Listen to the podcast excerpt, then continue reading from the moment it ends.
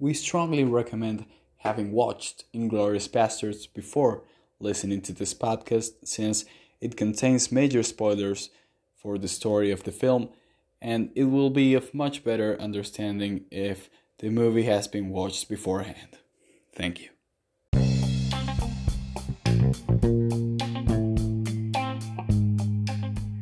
Hello there, and welcome once more to the Late Night Podcast. I'm your host, Octavio Genza, and tonight we're going to have a deeper look and understanding into what makes the Inglourious Basterds principal villain, Hans Landa, such a great and such an eye-catching and such a remembered villain in the whole history of cinematography.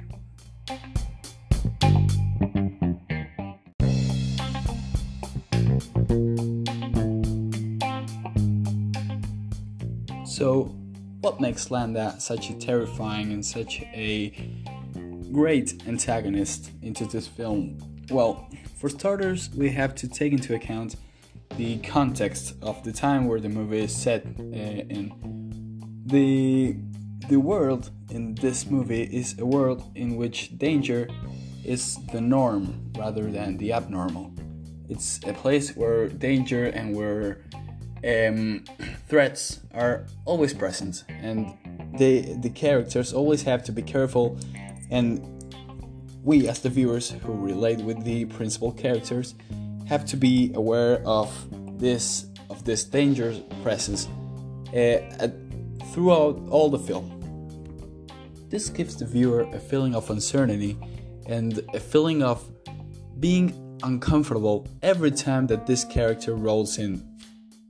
Everything about him, from his uniform to the class that he has when speaking to his body language, all make the viewer feel uncomfortable and make the viewer feel like Landa knows better than you, even though that he is a character and that we are the viewer, so we should have the bigger spectrum of things, but we still think and we still feel that Landa knows better than us.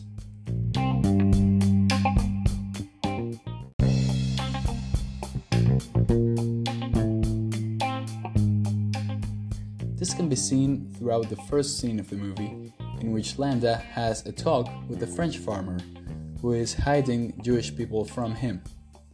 Landa is so intelligent in everything he does, from the words he uses to the way he moves, to the way he stares at people and the language that he uses, because he purposely talks with the farmer in English in order for the Jewish people not to understand him, that he even convinces the farmer of telling him where the people are without even directly telling him to.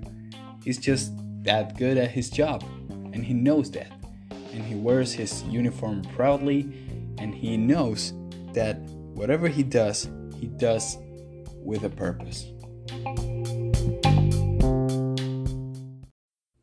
Now, we're going to listen to a short extract in which we spoke with none other than Quentin Tarantino, the director of the movie, in a previous episode of this podcast.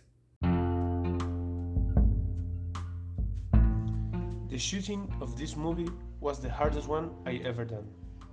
If we had 3 days to shoot a scene, we would all rush and get it done in the first day, which was actually quite satisfactory at the end of that day.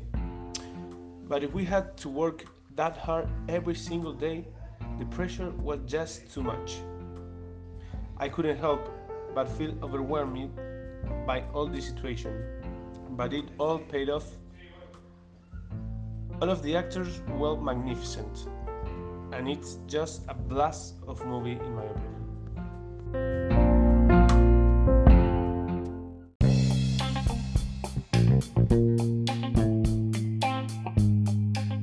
Well, that concludes our podcast for tonight.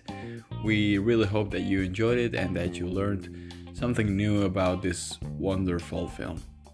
We hope you tune in next week. We'll be taking a look into the famous E.T. from Steven Spielberg. We hope that you have a great day and Great rest of your week.